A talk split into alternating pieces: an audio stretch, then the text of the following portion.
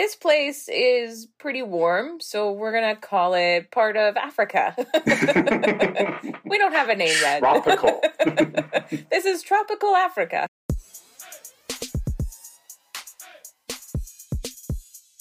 Welcome to episode sixty of the Humanist Agenda podcast. My name is Kenny. I'm Sherry. And I'm Rory. And it's two thousand twenty-two, finally. We made it. We did it. We survived. Yay. Yeah. So what disasters do we think is going to happen in the next week? Well, just before we could get to twenty twenty-two, we had Betty White die, which was very sad. I know. She couldn't even make I'm it sad. out of that, like, crummy twenty twenty, twenty twenty-one years. To me, I feel like Betty just said, forget it, screw it, I'm out. uh, she's an iconic legend and very sad to see her go. Mm-hmm. Any just... particular T V shows that you liked her in? Um, I mean, Golden Girls is obviously one of the best ones, but um, I just, I just love seeing her interview. She's like a comic genius. I just love her. She always just comes out with stuff that you don't expect. She's so cute. I love her. Yeah. Yeah. What about you? Yeah. She'll she'll be missed. I uh I've definitely seen some episode of Golden Girls that I enjoyed. Um yeah, and, and she's been in um she does some a lot movies of cameo and like skits roles. On Yeah. Yeah, lots of yeah. cameo roles, which I thought were really funny. Mhm. Her and uh Uh, Ryan Reynolds, I think, yes. are a very, very good combo together. Yeah. yeah. Rory has uh, no idea what we're talking about. No, I mean... Who's Betty course, White? No, I, I'm, of course, aware of who Betty White is, but I honestly never really followed anything that she's done. She's just another celebrity in my eyes. I...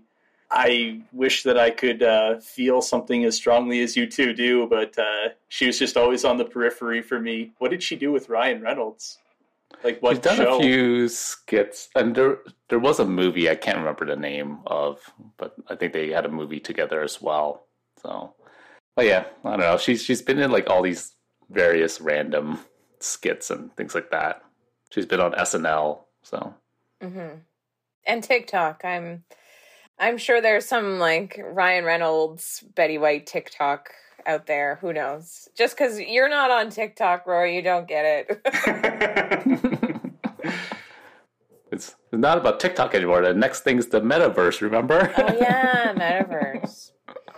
Yeah. We'll have to get some Betty White into the metaverse somehow. Or ghost. She'll survive in a metaverse. Betty White's ghost. Yeah, how do we, I mean, we we are starting off a lot better this year. We so far have not had an insurrection, but there's still time because it happened on the sixth of January last year.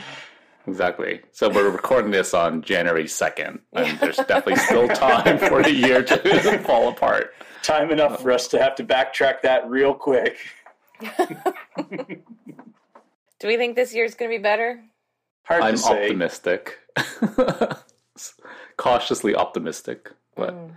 we'll see. Do you think we know um, Omicron will still be a issue this mm-hmm. year, and who knows what other problems will creep up this year? Mm.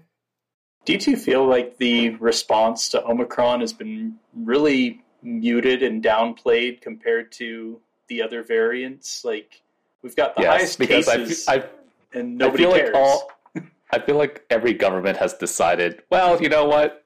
We're just going to give up. Yeah. We're giving up. Yeah. That's what it feels like. They got so burnt out, and they're like, ah, whatever. They're not allowed what? to get burnt out. They have a responsibility to not get burnt out. I, I, I think, yeah, at this point, they've just given up. It's just like, whatever. P C R testing? Don't worry about it. We're just not going to... Don't go. Get tested. We're not going to count it. Reporting in schools? Don't worry about it. Forget it. We're not reporting anymore. Oh, boy. It, it honestly starts to feel like the the movie Don't Look Up. I don't know if you guys heard about I that movie. I did see that one. Yeah. Oh, you saw it. I've heard about it. I haven't uh, seen it, though. That's an asteroid yeah. one, isn't it? Correct. Yes. Or a comet in the yeah. movie. But yeah, just comet crashing to Earth, don't worry. Just just don't look up. That's all you need to do. COVID cases spiking, don't worry. Just don't report. Just don't look at it.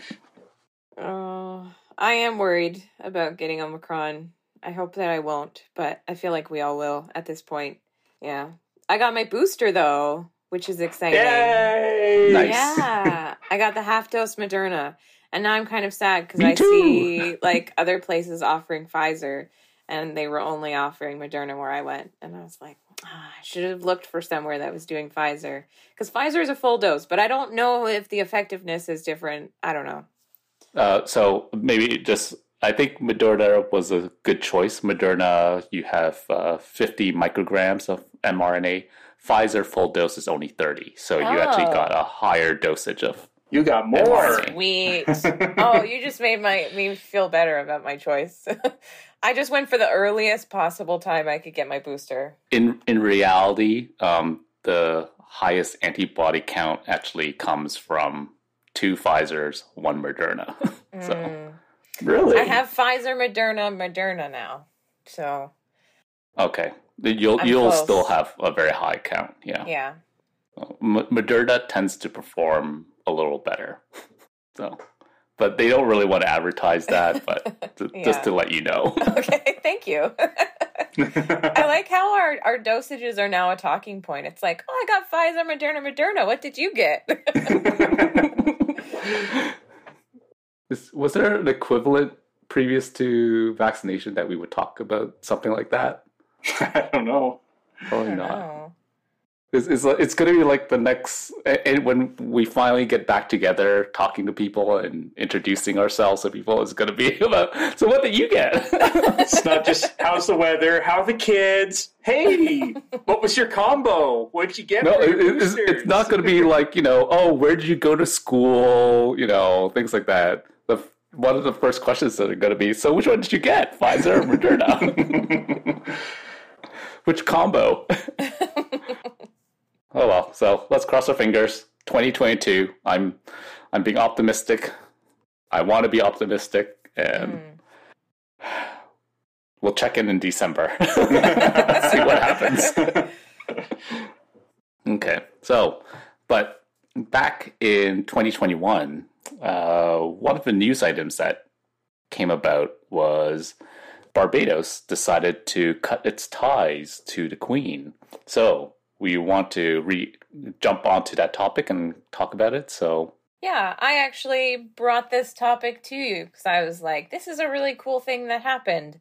I wish we could do this, but we'll get to that later. Um, because, uh, yeah, there was a news story that came up, and Barbados was celebrating, I can't remember, it was like their hundredth something or other, and um, they... Uh, in that celebration, we're, we're like, we are going to ditch the Queen.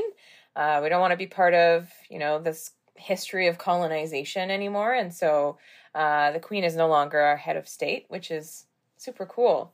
Um, so I kind of did a little bit of a history of Barbados because I didn't really know much about it. Um, so originally uh, it was inhabited by the Amerindians, is the name of them. It's a couple or a few, I guess, indigenous tribes. Um, the Arawak and the, the Carib indigenous people are part of that. And eventually, uh, the Portuguese came to Barbados when they were going sort of en route to, to Brazil. Um, and so uh, that was sort of who lived there before the English got there. Uh, and so in sixteen twenty-five... to sixteen forty-four, there was some English colonization that happened. And so the first ship arrived from England, and they claimed Barbados for King James I. Um, and one of my favorite comics ever is Eddie Izzard, and I don't know if you've heard of him. He's a he's a British comic, but you should look up. Uh, he has this video um, about how England colonized all of these other places, and so he talks about how Uh, they arrived in uh, in India, and they said, "I claim India for Britain."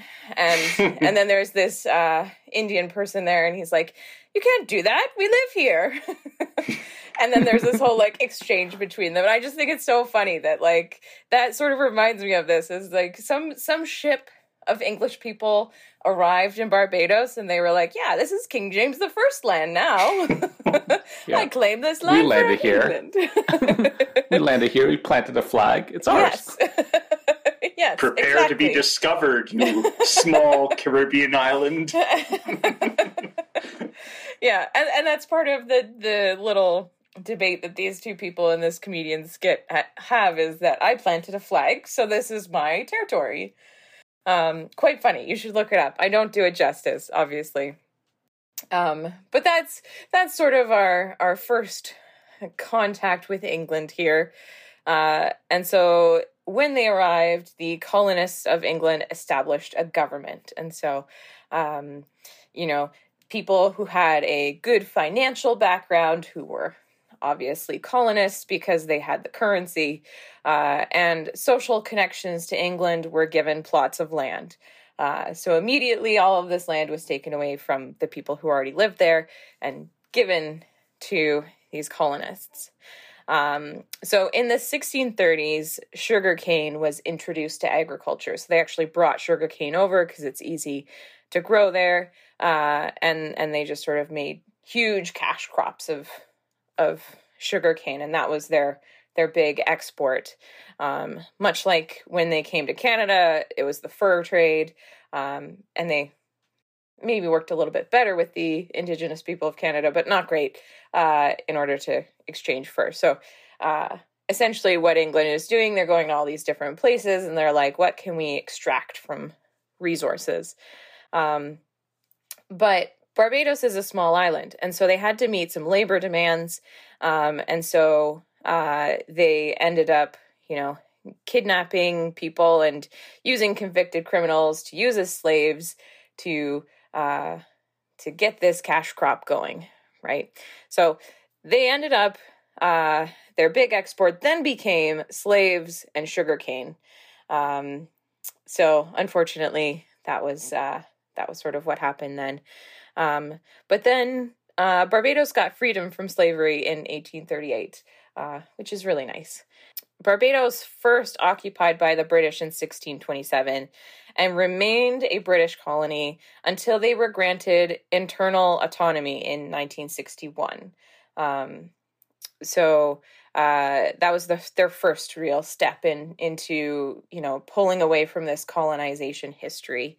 Uh, and so then in November thirtieth of last year, like you said, they became a republic and uh, renounced the Queen as their, their head of state, which was very exciting news. And and Rory, I think that you have a little bit more on this. Sure. Um, well, let me just uh, start out by saying that I I was looking at some of the problems with underdevelopment when I started my research. You know, since that's pretty typical of the conversation where uh, colonialism is concerned. You know, a lot of the time colonies become, you know, just resource feeders to the more wealthy nations that oversee them, like the sugarcane that you were mentioning. And they frequently develop a, a monocrop agriculture focused almost exclusively on exports, which leaves their nation dependent on imports and in a position of, you know, constant subordination. I find that super interesting that that when we go to these other countries, we're like, we only want this one crop from you.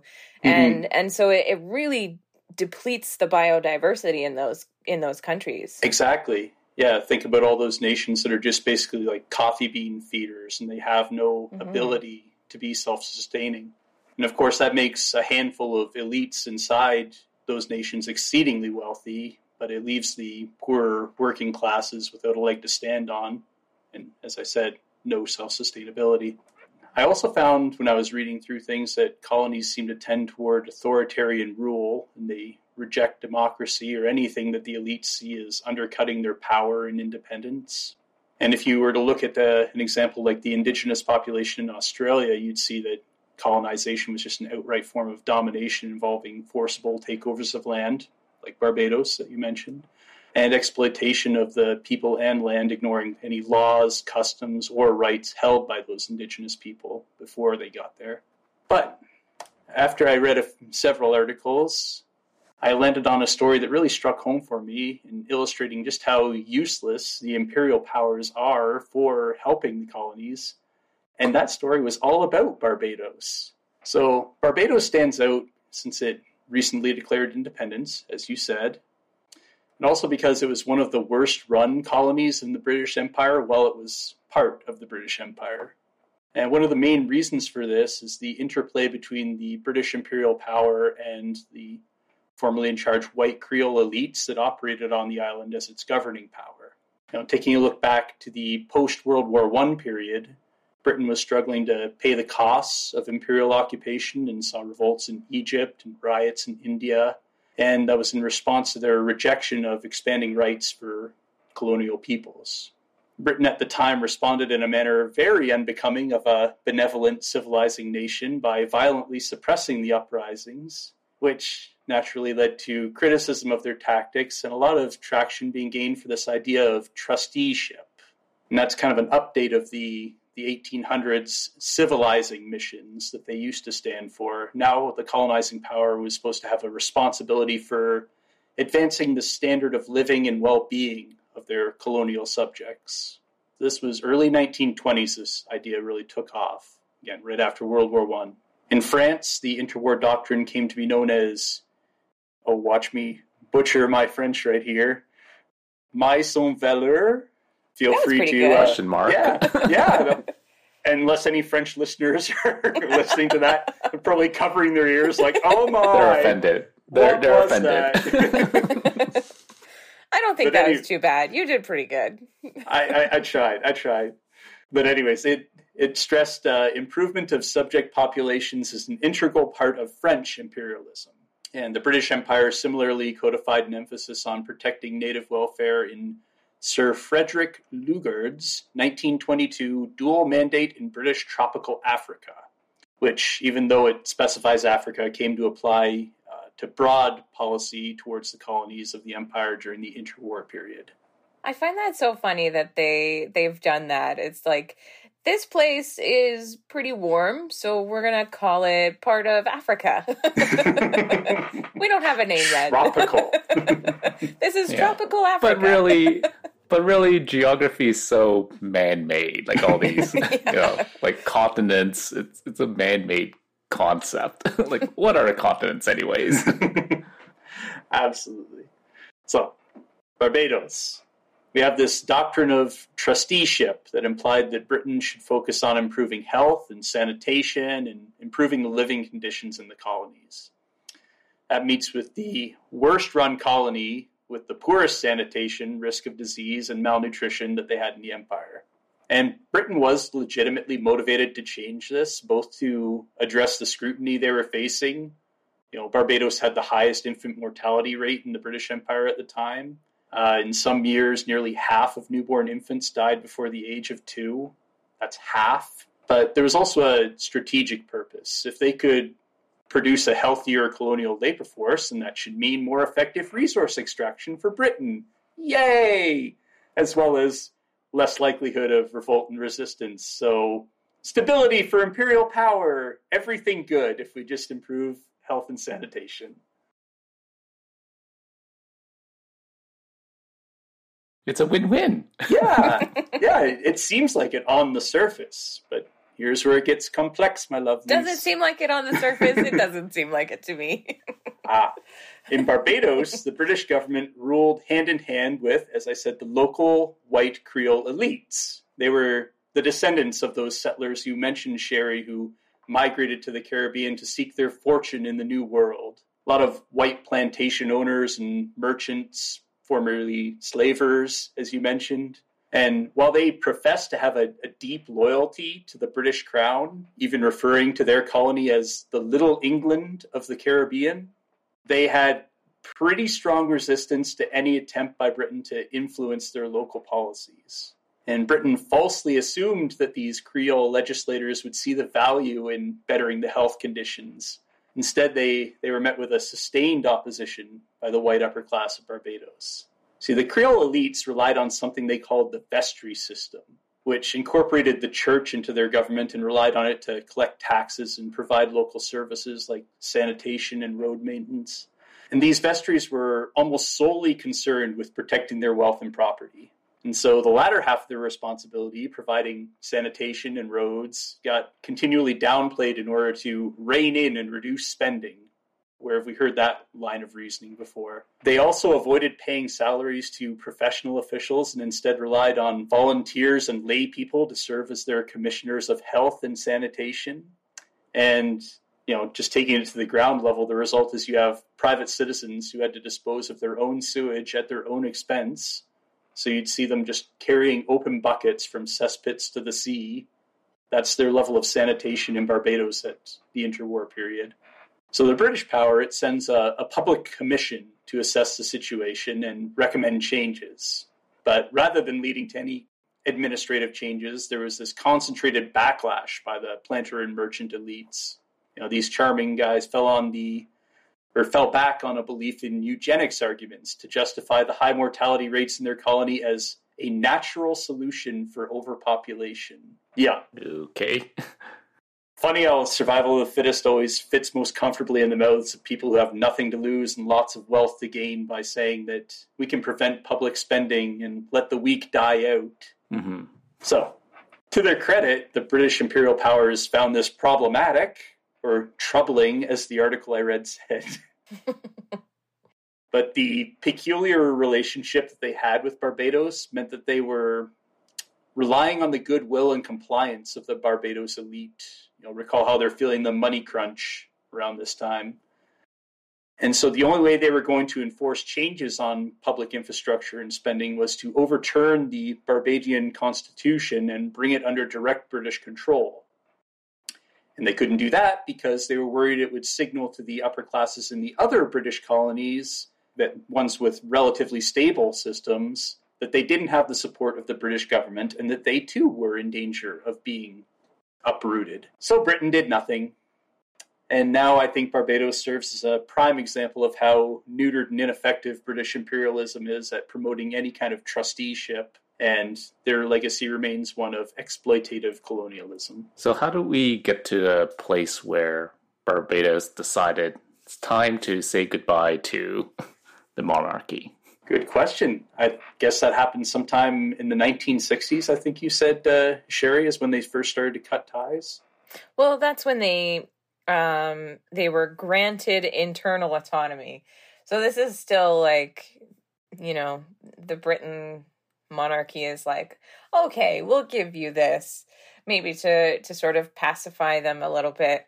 Um, and they've met certain requirements. So so it's still sort of like, they maybe don't want to be a part of the the British colonies, but um, are kind of navigating that system anyways. One thing I started worrying about after I read this article was, yes, they're declaring independence from Britain, but what does their leadership cast look like now? I think I read that in the very, very recent, you know, twenty twenty-one, they were a republic, but in the sixties, was it just, you know, falling back on these same jerks who are saying, yeah, let the weak die out. We don't need to spend a dime on public spending. You know, who was it that took the leadership role? And I, I wish I had the answer, but... Yeah. I think from what I read, the um, really the uprising of Black Lives Matter has really helped push Barbados to to decide to cut ties. I think that was one of the bi- really big things because they they truly suffered at the hands of of the British um, colonization. Mm-hmm. So I think that movement really helped spark this with them, and I think that's sort of how they were able to to start to cut ties. Mm-hmm. And uh, in Barbados, they've been talking about um, becoming a Uh, republic for some time. They actually had a constitutional review um, in nineteen ninety-eight that recommended that they actually become a republic. So it's been discussed uh, for a while, and uh, it, it was significant when uh, the Prime Minister of Barbados uh, essentially cast that decision to leave, uh, uh, quoting. To quote the, uh, the Prime Minister's, you know, to leave our colonial past behind and really to at least move forward with kind of the, the next chapter in their history in terms of not um, uh, trying to di- di- divorce themselves from uh, these past colonial uh, history. It's such a tricky thing to get uh, to sort of divorce yourself from the, the head of state being the queen. I know that Australia has talked about it for a while as well, and um, just hasn't done anything just because, you know, a lot of the, our government structure was set up by the British colonization structure. So uh, it's it's hard to extract yourself from that. Mm-hmm. But the thing is, I mean, it's uh, to me, it sounds like it's very symbolic, right? I mean, they are still technically part of the Commonwealth right now. Yeah, and yeah, Barbados they, is still part of Commonwealth. Yeah. Mm-hmm. Uh, but it's it's uh, very symbolic that they have uh, they're not beholden to a a queen. Yeah, even though technically, you know, they weren't. Uh, uh, but you know, symbolically, it kind of at least shows that they are uh, moving past uh, the fact that they that they you know have a queen that kind of governs them from the top. Mm-hmm. Mm-hmm. I find the the Commonwealth to be an interesting thing um, because I, I also I did learn that they they just sort of separated themselves from having a queen head of state. Uh, so they're they're a republic, but they're still within the Commonwealth. So they're still within this colonialist structure. Um, so I was interested in what is a Commonwealth, because I know that we're part of a Commonwealth, but if you had asked me, no idea what a Commonwealth is.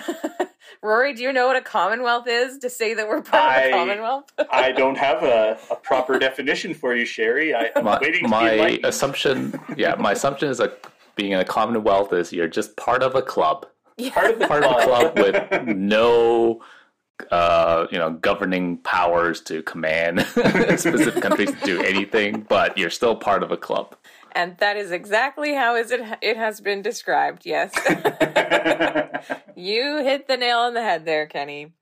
Yeah, so I went to a few government websites and, and looked it up and was like, what is this Commonwealth thing that we are a part of? Did they try to describe the Commonwealth as something like really yes. grand and yes. special? Yes. Because I, I feel like governments have to try to justify why they are part of a Commonwealth. Yeah. Yes. So what yeah, are the so, perks? What's good about being okay. in a Commonwealth? Okay. You I, get a membership card. Yeah. And Um, a secret so, handshake as well with the queen.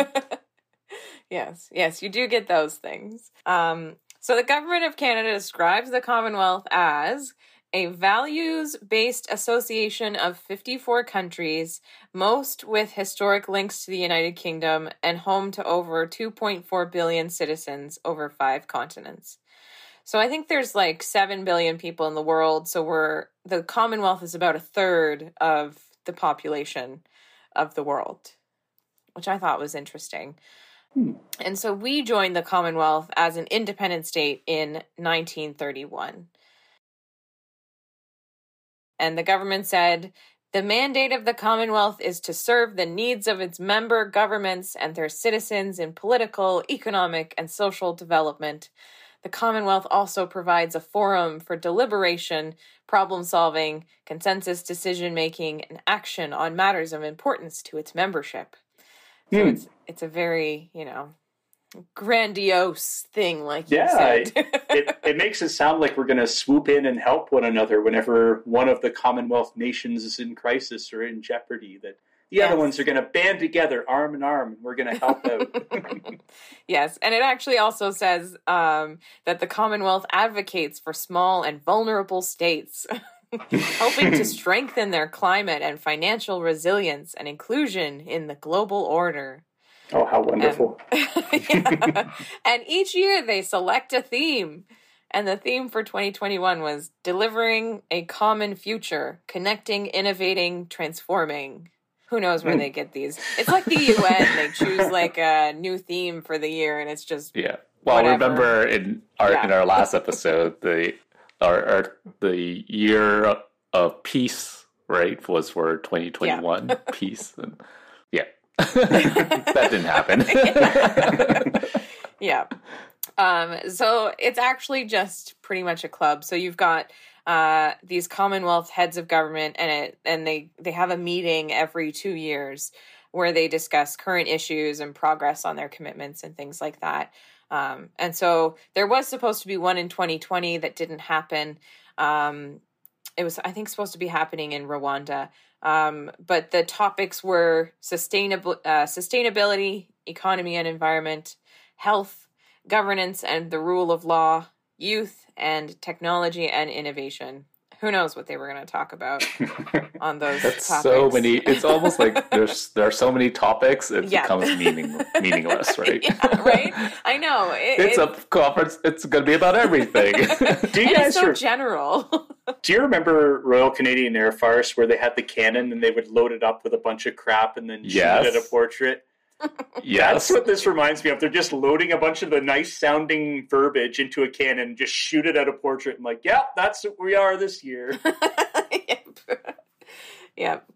I have some fun facts about Commonwealths, although I don't know how fun they are. Um, but there are some members of the Commonwealth who actually were not part of the British Empire. So they just decided to join later, join this club. Um So Rwanda was colonized by Germany and Belgium, but they became part of the Commonwealth in about two thousand nine. And Mozambique became part of the Commonwealth in nineteen ninety-five. Um, I guess they saw a benefit in their membership. We want to be part know. of the club.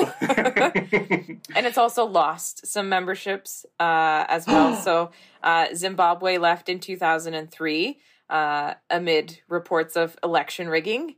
Um, and then they applied to be readmitted in uh, two thousand eighteen, um, but it's still pending approval. So uh, they may or may it's not. It's one of those, in. you know, they they threaten to leave, then they leave, but they always come crawling back. Mm-hmm. Yeah. Pakistan was suspended, so they were kind of kicked out of this little elite group uh, because there was a military coup in nineteen ninety-six. Uh, but they were admitted... readmitted four years later, assuming after the, the coup kind of settled down. Um, South Africa withdrew in nineteen sixty-one after they were criticized for apartheid. Um, but then they came back in nineteen ninety-four. And the Maldives left in t- uh, twenty sixteen, but rejoined in twenty twenty. So I'm seeing a pattern of... They, of they always out. come crawling back. Yeah. And I don't when the heat know is why. on, they're out. The heat dies down, that, they come back. Yeah, but that's why, I, as I was reading, I also read the same thing that you uh, just mentioned. Uh, they always keep coming back, but I'm wondering whether, I mean, there's somewhat of a benefit um, politically to kind of say you are part of the Commonwealth.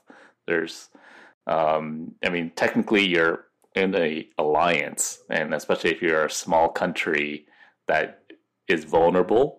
um, I mean, there's there's a... a benefit to be part of a larger club, mm-hmm. knowing that you have some protections and some safety. Uh, yeah. I guess.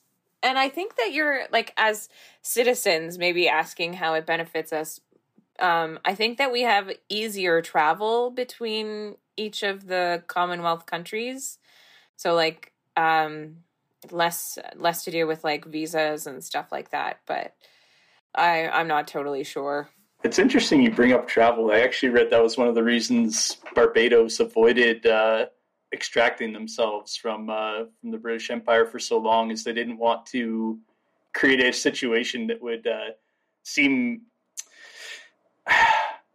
unappealing to British tourists who made up like a third of their tourism industry. They didn't want it to seem like they weren't a welcoming place for, for British citizens to go. Yeah. Well, they they have such a... They rely on tourism so much, yeah. Mm-hmm. So it would be hard for them. I know it's hard for Canada to extract ourselves just because of... We have a lot of treaties with the Indigenous peoples, the First Nations. Uh, and so if we extracted ourselves from the British monarch, it would nullify a lot of those treaties. Oh. Uh, but I think, why can't we make new treaties? Why can't we make better treaties? Because yeah. let's face it, they were probably like crap at that time. I will also point out, I mean, those t- treaties weren't necessarily abide by as yeah. well. Right? So, I know. It's yeah. one of those like, yeah. well, yes, there's treaties, but if you don't follow treaties anyways, what's yeah. really the point? Yeah, no, totally. A hundred percent for sure. Yeah. Um, but yeah, but Canada, I mean, um, it, it is, would be quite complicated for us to exit uh, the Commonwealth. It would, it would require kind of amending uh, the Constitution to replace the head of state. And unfortunately, you actually have to get several levels of approval to actually make this happen. So uh, you need a majority approval from the Senate and the House of Commons and of every single province. Really? So, yeah. So it would be a pretty big process of getting this. This would take years to kind of get all the various approvals to make it happen. Um, but I mean, if uh, when at least in the recent poll from uh, Angus Reid in uh, November of uh, twenty twenty-one, uh, more than fifty percent of Canadians uh, believe they should not remain a constitutional monarchy, uh, and only a quarter of uh, Canadians say they should st- kind of remain. So um, it, over time, at least the trend is shifting towards Canadians really not caring much about the British monarchy, and um, uh, but it, it it it seems like, I mean, a lot of people still have quite a lot of respect for the Queen, uh, but the uh, the the guess here is, you know, one day when she's no longer the head of state, um, attitudes might shift in Canada even more towards uh, um, you know, leaving the British monarchy. But at the same time, it's one of those, well, I mean, if people want to leave, it's still a massive process to mm-hmm. do, to actually leave. And then at the same time, uh, it, the question comes to my mind in terms of what what really is the benefit of us leaving? It's nothing. I don't I don't know if there's like significant benefits. Uh, yeah. Other, And it's, they're just the head of state. Like, it's just like a, a really symbolic role. Although I did hear, uh, just I didn't even look into it, but I did read that um, in Australia, the head of state in like the nineties removed the uh, governing leader. I can't remember if they have a prime minister or what it is.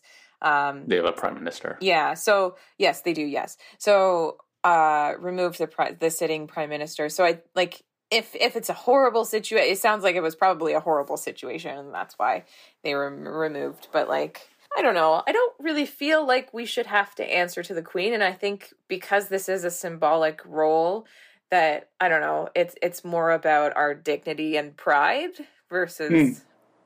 yeah.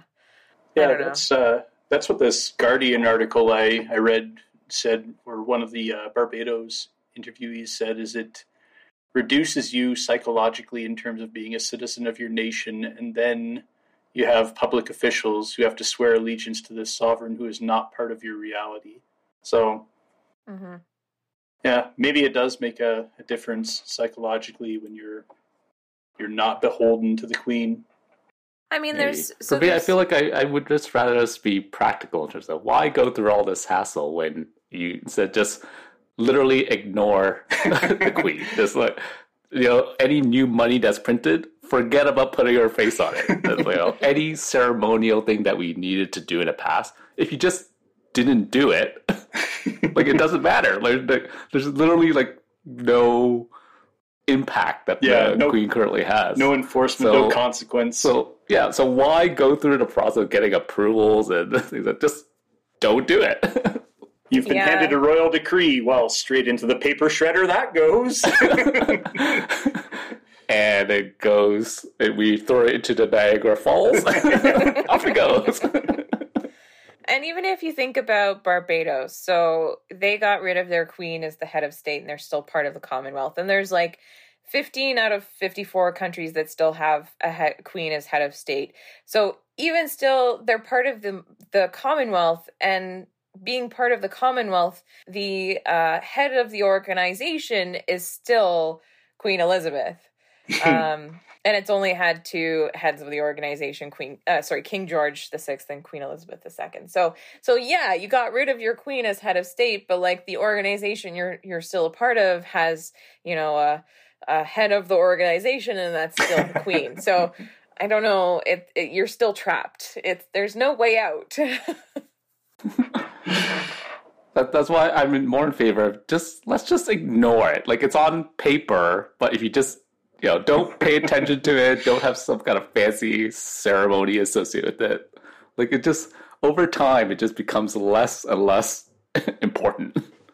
Yeah. Yeah. Did you know there's other Commonwealths? I do. Oh, okay. Then this will be maybe a question for Rory. Who do you think the other the other Commonwealth is?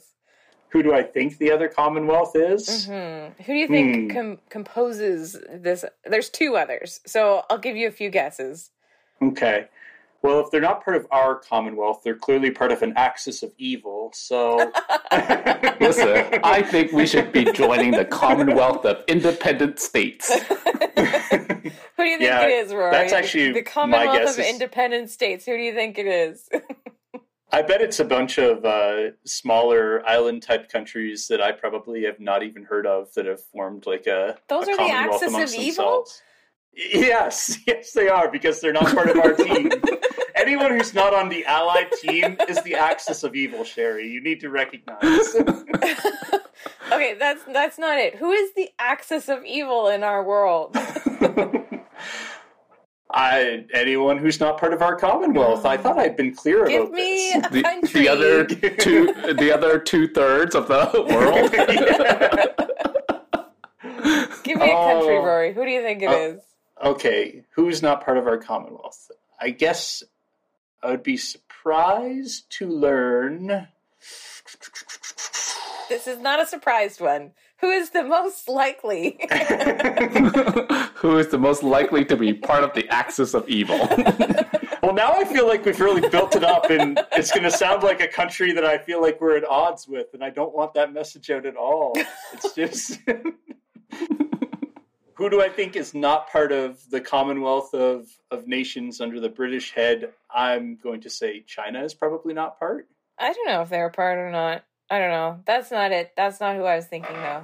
Okay, who is not a part of our Commonwealth that is noteworthy, Sherry? Okay, so Commonwealth of Independent States, uh, set up in nineteen ninety-one, is Russia and the former uh, members of the Soviet Union. It, was China a member of the former member? No, okay. No, no. So China is not part of this uh, Commonwealth. Oh, okay, okay. But I wouldn't be surprised in the future if there was a Commonwealth of China that encompasses, you know, yeah. Hong Kong, Taiwan, just like the Olympics, add up all the medals. Yeah. And there's one more Commonwealth, one more Commonwealth. One more Commonwealth. This one's a little bit less obvious, but it's uh, it's commonly portrayed in... Um, I don't know, media, I guess, that we are always at odds with. But it happens uh, a lot in Canada, too. Always at odds with. Mm-hmm. Okay. Iran? No, no. This one's funnier. No. De- definitely, definitely, there are definitely people in Canada who want to be part of this Commonwealth. Who want to be part of this Commonwealth. Mm-hmm. Oh, okay. Mm-hmm. Okay. Um, it's more comical than you think. It's probably something that appeals to their, their desire to be like Norwegian or something. Is it something Norwegian? Something no, Northernerish? Who who in Canada who in Canada wants to leave Canada? Oh, is it French? Yes, yes. Ah. It is the International Organization of La Francophone. Oh, they have their own Commonwealth? Yes, it's a group of French-speaking countries which aims to promote the French language and increase mutual cooperation. Absolutely the best way to form a pillar of your Commonwealth. French yes. language. Yes. Exactly. Everyone must speak French. We got to promote it across the world. I just thought it was funny that there were like, you know, like like you said, Kenny, it's it's this club, it's this like um, boys club or whatever, you know what I mean? Like the old old guys club, and And it's uh, sort of like, oh, we're a part of this Commonwealth. And and they're like, you can't be in it, or you have to apply to be in it. So they're like, no, man, we're going to get our own. We're the French. Exactly. We want more French language. And Quebec wants to be part of that Commonwealth and not our Commonwealth. Yeah. I love it. Yes. And of course, Russia. I mean, that should shock no one. Of course. I mean, not... It's literally just a very limited club to the Soviet Union. Club Russia? Yeah. Club Soviet Union. That's important. It's, it's, not, mm-hmm. it's not just Russia. Yeah, yeah it, it's, it's a special club that really have no power. You can kick members out. You can receive new members. There's some kind of weird approval process. Yeah. And... It's bizarre. But do you feel like you're benefiting because we are part of a Commonwealth? Do you feel like you're special? As an individual, no. But uh, I think it is a nice thought to imagine that other nations part of our Commonwealth might have our nation's back if something truly cataclysmic were to happen. So don't we have eh. that with the U N, though? Oh. Like they would have our back? I don't know. Anyway. Mm, not really. U N needs to be neutral to everyone, I guess.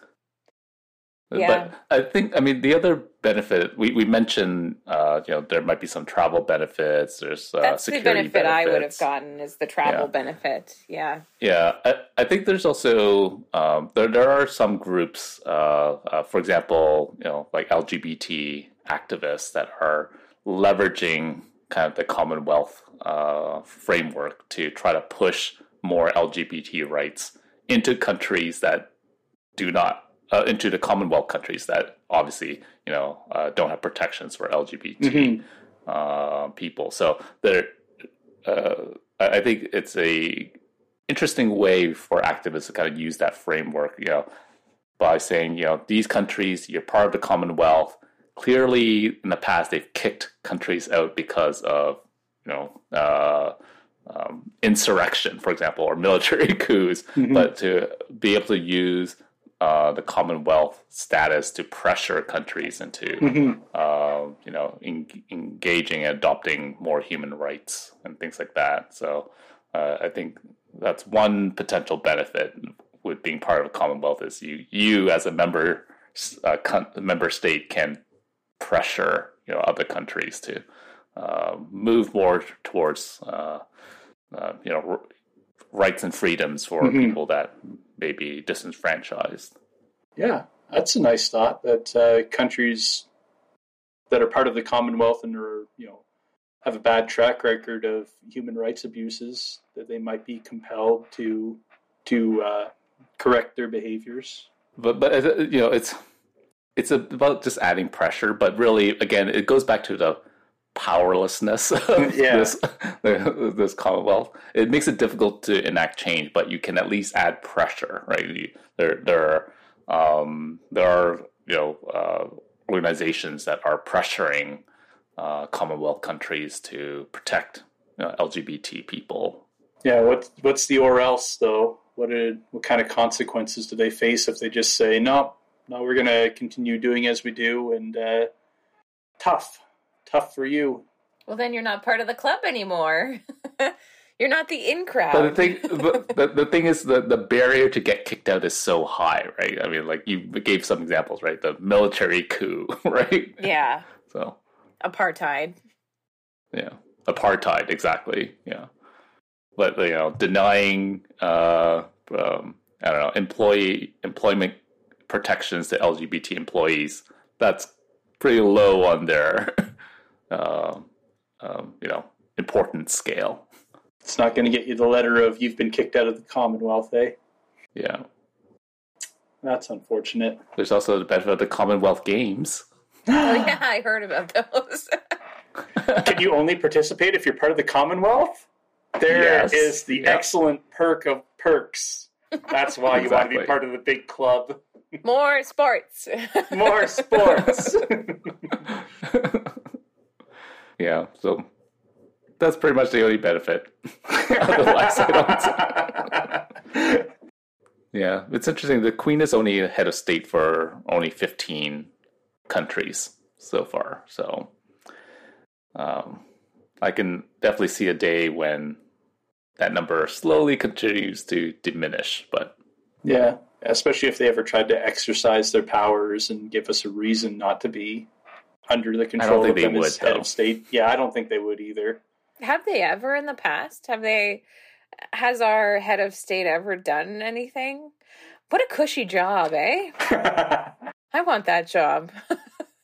Exactly. What What does the monarchy do, anyways? They just they sit around and drink tea. They are a they are a tourist attraction. That's all they are. It looks like it has happened before in Canada, nineteen fifties. That an appointed governor general uh, vetoed a bill in Canada. Was you that know. bill to leave the monarchy? No, no, nothing like that. We would like to leave. No, we're we're no, gonna veto that. No, I, I don't think so. Uh, Does it say, or we don't know? I I'm just like bare bones face of uh, of a Google search here, and it's just like uh, Bastido appointed lieutenant governor. Da, da, da, da. Prime Minister John Diefenbaker, nineteen fifty-eight. I, like I typed in, has the Governor General ever vetoed a bill in Canada? And this is what come up came up. So I don't have details for you without actually. Oh, not not in modern times. Yeah, not not recently. Would you guys vote to leave? Would I vote to Today. leave the Commonwealth, Today. the club, with the Queen as the head? I don't vote to leave the Commonwealth, but I vote that we should get rid of her as our, our head of state. I don't think we should have her as a head of state. I think it's pointless.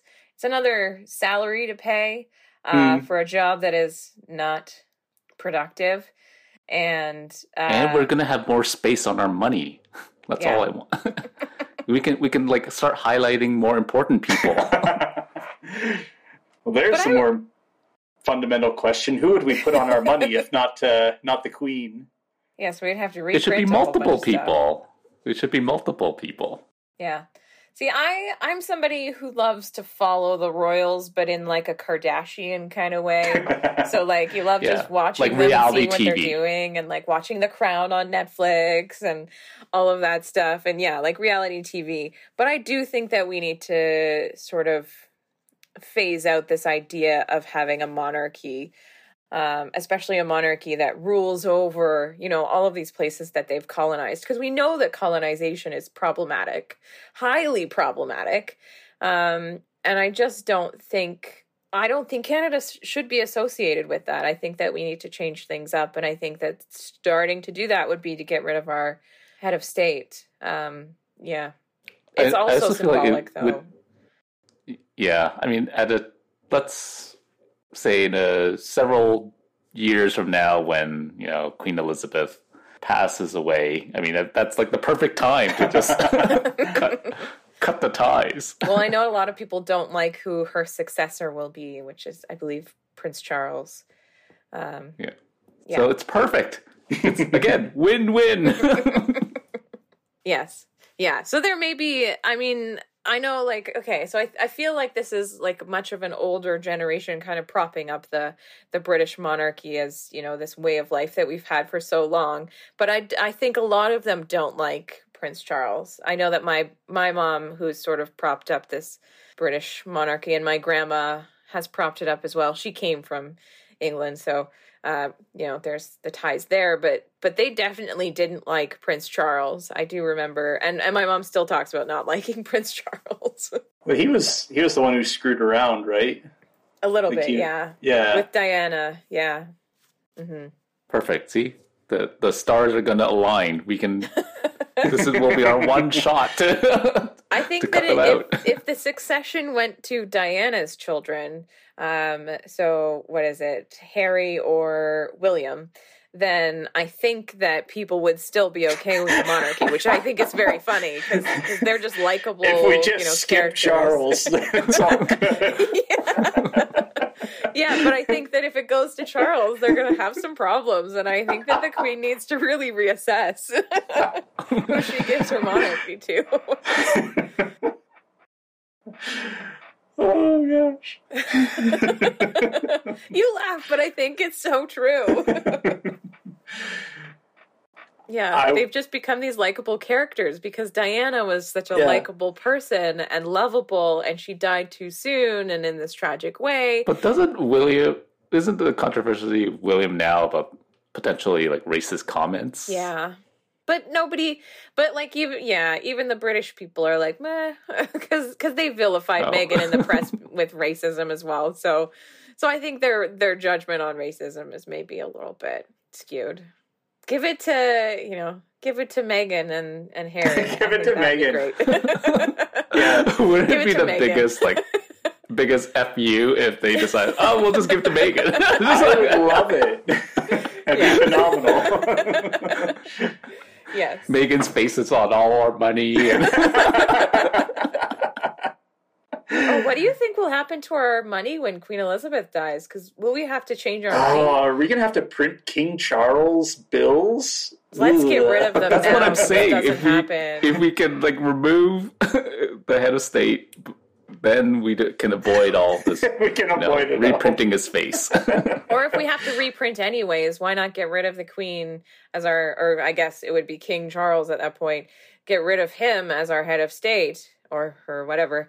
And then yeah. we'd have to reprint anyways. We'll just reprint with something new, which is, I think, what you're saying. Exactly. And I like that, that's what I was saying. The, I like this. We, we, the perfect time to do it is, you know, once yeah. Queen Elizabeth passes away, then we cut ties. Yes.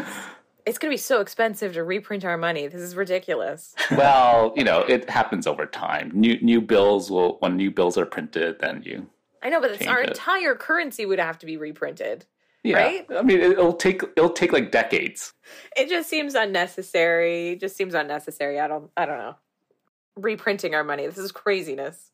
Well, well, you print new money. Like when new money is printed, then Oh, and you then you just change. phase out the old stuff. Okay, I guess. Exactly. I guess we've done that exactly. before with like two dollar bills and whatever. Exactly. Yeah. two dollar bills and into two pennies. Yeah, are pennies yeah, still pennies. around? I haven't no. seen a penny in a while. No, they don't. No, they phased out pennies. Down with the monarchy? Is yeah. that where we landed? Yeah. Yes. Down with the mar- monarchy. Throw the tea into the water. Let them eat cake, and then we'll enjoy our democracy improved. Exactly. At the very least, we do not need them. No. Okay. Thanks for listening, everyone. Have a happy rest of twenty twenty-two. Cross good your fingers. Good luck. Knock on wood. Good luck you to everyone. Do. Make it a good year, everyone. May the odds be ever in your favor. Okay. See ya. All Bye. right. See ya. Bye.